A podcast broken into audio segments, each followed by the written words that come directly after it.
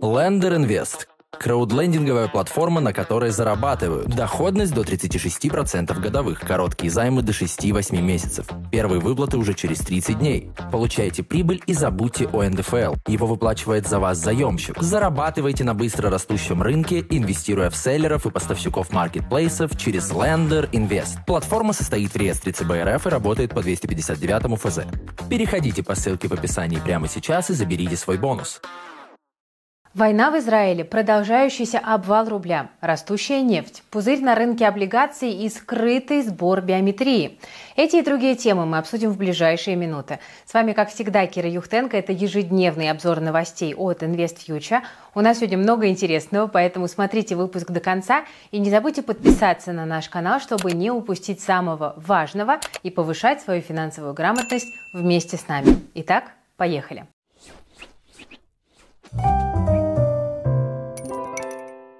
Друзья, начнем, конечно, с главной темы последних дней – ситуации на Ближнем Востоке. В субботу там случился настоящий апокалипсис.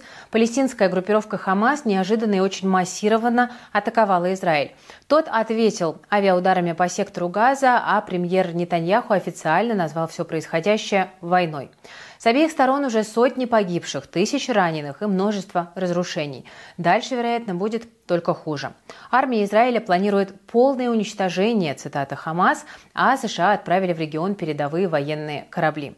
Вообще к конфликту Израиля и Палестины уже 75 лет, и, казалось бы, пора уже привыкнуть. Но После событий в эти выходные даже рынки напряглись, ну а цены на нефть резко взлетели. Все боятся масштабного столкновения, которое того и гляди затронет крупнейшие страны региона. На Ближнем Востоке, я напомню, добывают больше всего нефти в мире, поэтому регион очень горячий. К примеру, Израилю также угрожают группировки из Ливана, а западные СМИ обвинили Иран в помощи Хамасу с подготовкой нападения на еврейское государство.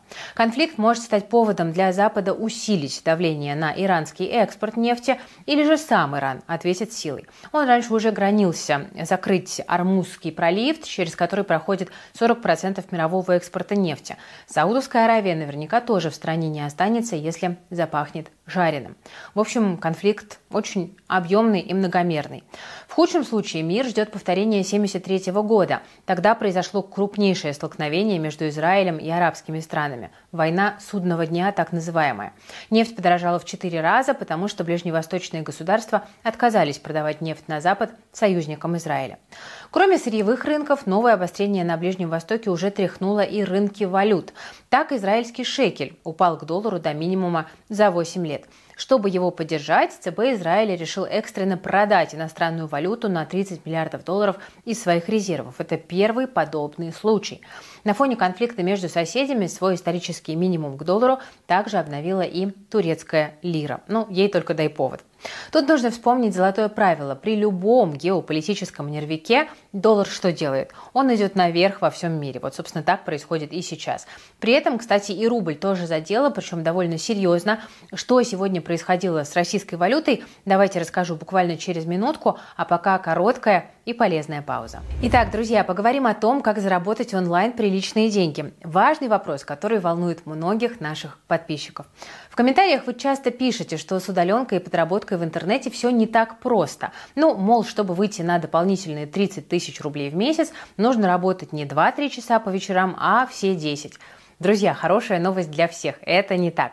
Чтобы взять первые заказы, не нужны специальные навыки или мощный компьютер. Например, даже с телефона можно обрабатывать картинки для товаров на маркетплейсах и составлять описание и отзывы к ним. За такой комплект заплатят 3-5 тысяч, ну а сделать все можно за пару часов. Не хотите тратить время? Тогда отдайте свои задачи нейросетям и пожинайте плоды. Это всего лишь пример, потому что клиенты бывают очень разные. Главное знать, где их искать и как выстраивать с ними долгосрочные отношения. Тогда вы легко сможете получать дополнительные 300 долларов или 30 тысяч рублей в месяц за 2-3 часа по вечерам или до 200 тысяч рублей при полной занятости. Это абсолютно реальные цифры.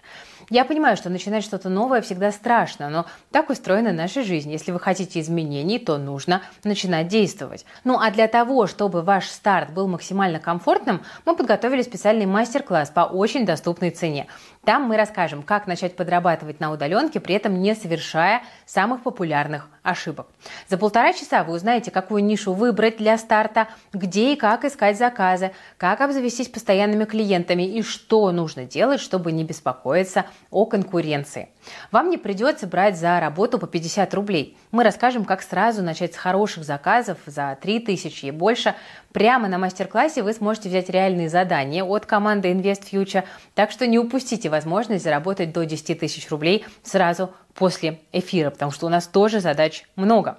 Мастер-класс пройдет уже завтра, 10 октября, и как только он завершится, мы закроем продажи. Остался всего один день, чтобы к нам присоединиться, так что, друзья, вы успеваете. Ссылочку я оставлю в описании к этому видео. Переходите и регистрируйтесь прямо сейчас. Ну а мы, друзья, возвращаемся к новостям. Рубль сегодня рухнул до минимума за полтора года, причем рухнул сразу к трем валютам. В моменте доллар продавался по 102 рубля, евро по 108, юань по 14. Впервые с марта прошлого года. Причем объемы торгов весьма значительные. Утром аналитики отмечали просто бешеный спрос на валюту. На этом фоне особенно забавно выглядит свежее исследование от агентства РИА Новости, которое сегодня активно циркулирует по интернету. Там утверждается, что рубль это самая недооцененная валюта среди стран Большой Двадцатки. Журналисты уверены, что справедливый курс сейчас 33 рубля за доллар. Ну, само собой, это утверждение многим кажется, мягко говоря, странным, и мы вот решили с командой покопаться в расчетах РИА Новостей. Агентство пришло к своим 33 рублям за доллар довольно изящно. Они модифицировали знаменитый индекс Биг Мака и составили свой рейтинг, сравнив стоимость бургеров, картошки и колы в странах Большой Двадцатки. Идея тут довольно простая. Товары в валюте во всех странах должны стоить одинаково. Если в России Биг Мак стоит 150 рублей, в Германии 5 евро, то европейская валюта, по мнению авторов рейтинга, должна обходиться в 30 рублей. И вроде бы на первый взгляд все довольно логично, но тут есть один нюанс. По сути, это очень урезанная версия реальной теории паритета покупательной способности. Только чтобы результат был ближе к истине, надо брать большую корзину товаров и услуг, а не один все-таки несчастный бургер. И даже в этом случае тоже не все так однозначно. Во-первых, большинство валют, которые, согласно РИА новостям, сильно недооценены, находятся уже долгие годы в таком состоянии. Ну, например, среди них индонезийская рупия и южноафриканский рент. И почему-то эта ситуация не меняется.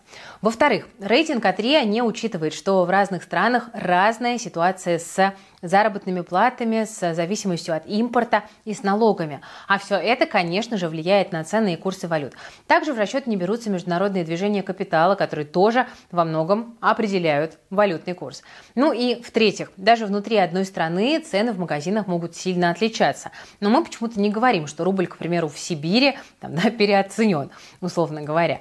Ну, в общем, вывод тут один. Доллар по 33 рубля – это фактически, ну, я бы сказала, что близко к фейку. То есть вроде бы рассчитано по правильной формуле, но по сути это какая-то пыль в глаза. Причем глобально я согласна с тем, что рубль является валютой недооцененной. У этого как бы мнения тоже есть свои аргументы, мы их с вами уже обсуждали неоднократно, но все-таки ну, не 33 рубля, так точно в текущих экономических реалиях. Хотя очень бы хотелось. Ну, а теперь, друзья, давайте обсудим тему, которая в прошлый раз вызвала горячие споры в наших комментариях. И я говорю о сборе биометрических данных россиян. Я напомню, это такие цифровые слепки голоса и лица. По закону они теперь должны храниться в государственной базе единой биометрической системе. Это означает, что организации, которые такие данные собирают, например, банки, больше не могут хранить их у себя и самостоятельно а, как бы, обрабатывать эти данные. В конце лета офисы МФЦ по всей стране стране столкнулись с наплывом людей, которые хотят отказаться от сбора биометрии. Граждан тогда напугал фейк о том, что с 1 сентября такой возможности больше не будет. Причем в МФЦ это очень быстро опровергли. Там сообщили, что написать заявление на отказ можно в любое время, в любом из отделений, то есть никаких ограничений нет. И вот в этой ситуации такой довольно интересный номер внезапно взял да и выкинул Тинькофф Банк. С конца сентября он начал собирать со своих клиентов согласие на обработку фотографий, которые уже хранятся в системе банка. Речь идет о снимках, которые делают курьеры, которые доставляют банковские продукты. Помните, наверняка вас фотографировали, когда карточку привозили. Это вот такое фото да, с запечатанным конвертом в руках, и это снимок паспорта, на котором видны личные данные. Сама по себе фотография человека не считается биометрией, но если клиент даст согласие на обработку, тогда банк сможет сделать из нее цифровой слепок и передать его куда? Правильно, вот в ту самую государственную базу ЕБС. Причем банк также может сделать слепок на основе кадра из видеозвонка или при использовании Face ID. И вот теперь самое интересное. Как именно Тиньков собирает согласие на обработку данных с клиентов? Банк решил не заморачиваться с смс-ками, пушами, электронными письмами. Вместо этого он просто опубликовал информацию о сборе в своих сторис. Это раздел с короткими видеоисториями, вот по сути запрещенные социальные сети, который расположен в верхней части приложения Тиньков. При этом получается, что особенного выбора клиентам не предоставили. В обращении есть только одна кнопка «Разрешить». И само собой это вызвало сотни возмущенных комментариев от пользователей, которые захотели отказаться от обработки своих данных. Оказалось, что сделать это все-таки можно, но для этого придется отправить письмо с отказом по почте, либо же лично обратиться в банк. Всего у Тинькофф около 30 миллионов клиентов, поэтому данные банка могли бы серьезно пополнить единую биометрическую систему. В этом наверняка заинтересовано и государство тоже. Вполне логично. Но тут есть несколько нюансов. Во-первых, собирать согласие на обработку личных данных постфактум в принципе неправомерно, так считают юристы, поэтому затея априори выглядит несколько сомнительной. Ну а во-вторых, у Тинькофф банка сейчас по сути есть только два варианта. Либо собрать согласие с клиентов и передать их данные в ЕБС, либо удалить всю информацию из своей системы. Как я уже говорила, хранить биометрию у себя банки больше не могут. Сбор таких данных для коммерческих систем теперь тоже запрещен. Вот такая вот интересная ситуация. Я в целом спокойно отношусь к сбору биометрии, но с учетом того, какая для многих людей это болезненная тема, мне кажется важным про это рассказать. Ну а мы двигаемся дальше. В России наступил сезон простуд, а значит самое время поговорить о такой важной вещи, как больничный. Недавно мы рассказывали, что две трети россиян отказываются его брать, когда заболевают. Каждый третий сотрудник предпочитает просто отлежаться дома денек-другой, ну а каждый четвертый продолжает ходить на работу больным. Многие граждане отказываются оформлять больничный, потому что считают это финансово невыгодным. Как правило, выплата за один пропущенный по болезни день меньше, чем если бы этот день прошел на работе. И получается, что люди готовы пожертвовать здоровьем, лишь бы не терять в деньгах, что на самом деле является довольно опасным подходом. О том, что это неправильно, вам, в общем-то, любой врач скажет, но я, конечно, понимаю, что финансовая ситуация разная у всех, поэтому никого тут не осуждаю. Ну и к тому же, скоро взять больничный станет, судя по всему, выгоднее. По данным Минтруда, к 2025 году максимальный размер выплаты по болезни вырастет в два с лишним раза, до 5700 рублей за один день. Сейчас платят почти на 3000 меньше. В следующем году предельная выплата будет в районе 4100 рублей. Я напомню, что размер пособия зависит от страхового стажа. Если он у вас меньше 5 лет, то работник получает за один день больничного 60% от среднего ежедневного заработка за последние два года. Если стаж от 5 до 8 лет, то выплата составит 80%. Свыше 8 лет – 100%, но не больше максимального лимита. Почему вообще вдруг решили увеличить размер больничного? А все из-за введения единого тарифа страховых взносов с 1 января этого года. Этот параметр определяет, сколько денег работодатели должны отчислять в социальный фонд за каждого работника. Раньше компании сами рассчитывали взносы по каждому виду страхования на пенсию, на медобслуживание, там, соцвыплаты и так далее. А вот теперь все зависит от годовой зарплаты сотрудника. Если она ниже 1 миллиона 900 тысяч рублей, то работодатель отчисляет в социальный фонд 30% от этой суммы. Если зарплата работника выше, взнос сокращается до 15%. И каждый год этот предел будут индексировать. Например, в следующем году он вырастет до 2 миллионов 200 тысяч. Кстати, из-за появления единого тарифа страховых взносов э, возрастут и выплаты для молодых мам. Предельная сумма пособия по беременности и родам к 2025 году вырастет почти до 800 тысяч рублей. В этом году платят вдвое меньше. Также вырастет и максимальное пособие по уходу за ребенком до полутора лет с 33 тысяч в месяц в этом году до почти 70 тысяч к 2025 году. Эксперты считают, что повышение социальных выплат работникам должно помочь мотивировать людей быстрее искать официальную работу. Это особенно важно с учетом острого дефицита на рынке труда. Ну а сейчас, друзья, настало время узнать, как новую рабочую неделю начал российский рынок. На фоне дорожающей нефти и слабеющего рубля индекс Мосбиржи пошел вверх. К вечеру он остановился около 3170 пунктов. В целом рынок вырос почти на 1% по сравнению с прошлой пятницей. Само собой, главные по росту сегодня у нас нефтяники. О причинах я в начале выпуска говорила. В плюсе в понедельник почти весь нефтегазовый сектор. Ну а, например, Роснефть к вечеру отрастала вообще почти на 3%. Прилично. Также хорошо себя сегодня чувствовали наши банки, правда, за исключением Банка Санкт-Петербург. Его акции потеряли около 6%.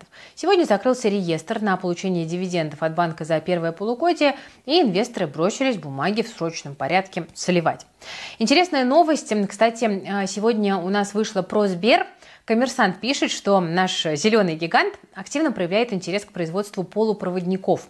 Инженеры банка разрабатывают софт, который ускорит разработку и производство чипов. Вот недавно Сбер нанял специалистов из Intel, но он также посещал заводы полупроводников в Китае. Если все получится, то Сбер скоро станет не только банком, но и полноценной IT-компанией. Все идет к тому. С точки зрения диверсификации бизнеса это, конечно, хорошо. Это позитивный момент для инвесторов. Но, правда, с человеческой точки зрения хочется отметить, что Сбер, конечно, это один из самых невыгодных банков для клиентов. Да? Комиссии для бизнеса огромные, кредиты дорогие, депозиты, наоборот, с низкой доходностью. Но Сбер пользуется репутацией очень стабильной компании, поэтому люди готовы нести туда свои деньги, даже несмотря на то, что это как бы не самое выгодное решение. Но и не мудрено, что денег банку хватает и на такую непрофильную деятельность, как разработка микрочипов. Чипов. Почему бы не попробовать что-то новое, первое, когда год еще не закончился, а прибыли у тебя уже больше триллиона. Ну, действительно. Дальше. Из-за ритейлеров сегодня статус царя горы забирает фикс прайс. Бумаги компании резко взлетели после новостей о редомицеляции с Кипра в Казахстан. Эту перспективу обсудят на заседании Совета директоров 9 ноября. При этом Fix Price хочет сохранить рейтинг своих депозитарных расписок на лондонской и московской биржах. Потенциально перерегистрация в дружественной стране должна упростить процедуру распределения прибыли между акционерами. Так что есть возможность, что инвесторы в обозримом будущем получат дивиденды, которые Fix Price у нас не платит, я напомню, с сентября прошлого года. Ждем. Теперь давайте обсудим, что происходит на рынке облигаций, потому что там интересно. Там на самом деле формируется новый пузырь, о котором мы еще недели три назад с вами говорили. Я сейчас про ВДО. В сентябре объем размещения высокодоходных облигаций составил почти 7 миллиардов рублей. Это максимум за все время. При этом оптимальная премия за риск где-то плюс 5% к ключевой ставке ЦБ против 2,7, которые мы имеем сейчас. Такая идеальная картинка для пузыря. Но, в отличие от некоторых экспертов, волны дефолтов мы все-таки не ждем. И вот почему.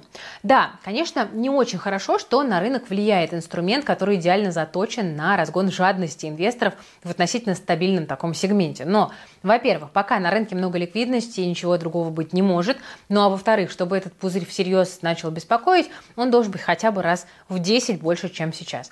7 миллиардов – это довольно мало по сравнению с объемами рынка. Один автодор завтра на 17 миллиардов разместится, ну а Газпромбанк аж на 60. Поэтому глобальных последствий для рынка пока что не ждем. Ну и, честно говоря, безответственное поведение некоторых э, госэмитентов кажется куда более опасным системным риском, чем высокодоходные облигации. Друзья, как у вас отношения с ВДО? Напишите в комментариях, э, используете ли вы этот инструмент, балуетесь ли, или предпочитаете не рисковать и выбираете только облигации федерального займа, или вообще с облигациями пока еще не знакомы. Напишите, какие у вас взаимоотношения с облигациями в комментариях, будет интересно почитать. Теперь давайте мы на минутку вернемся к тому, с чего мы начали. Смотрите, фактически ящик Пандоры открыт, потому что конфликт Израиля и Хамаса будет иметь долгосрочные последствия для всей мировой экономики, ну и, конечно, для людских жизней тоже. И понятно, что сейчас многие задаются вопросами, что будет с нефтью, с золотом, как кризис отразится на российской экономике, на рубле нашем многострадальном. Как всегда, много вопросов и мало ответов. Если вам ответы все-таки нужны, то обязательно подпишитесь на телеграм-канал If News, потому что информация в такой ситуации это очень важный ресурс. Ну а когда она подается беспристрастно, в виде только проверенных фактов и без воды, то это просто, мне кажется, незаменимый ресурс в такое время, как сейчас. QR-код на экране Ссылка на канал в описании под этим видео. От души рекомендую вам подписаться на IF News, потому что, ну, на мой взгляд, я говорю абсолютно объективно и без ложной скромности, это один из лучших новостных ресурсов, который помогает принимать верные решения по поводу своих денег и при этом не забивает вам голову ненужным новостным шумом. Теперь давайте-ка мы с вами обсудим, на что инвесторы могут потратить доходы от своих вложений – Пока средний класс активно у нас скупает недвижимость, богатые россияне скупают еще больше люксовых автомобилей. В прошлом году году число машин стоимостью от 10 миллионов рублей в России выросло практически на четверть. Сейчас по стране ездит почти 20 тысяч таких автомобилей.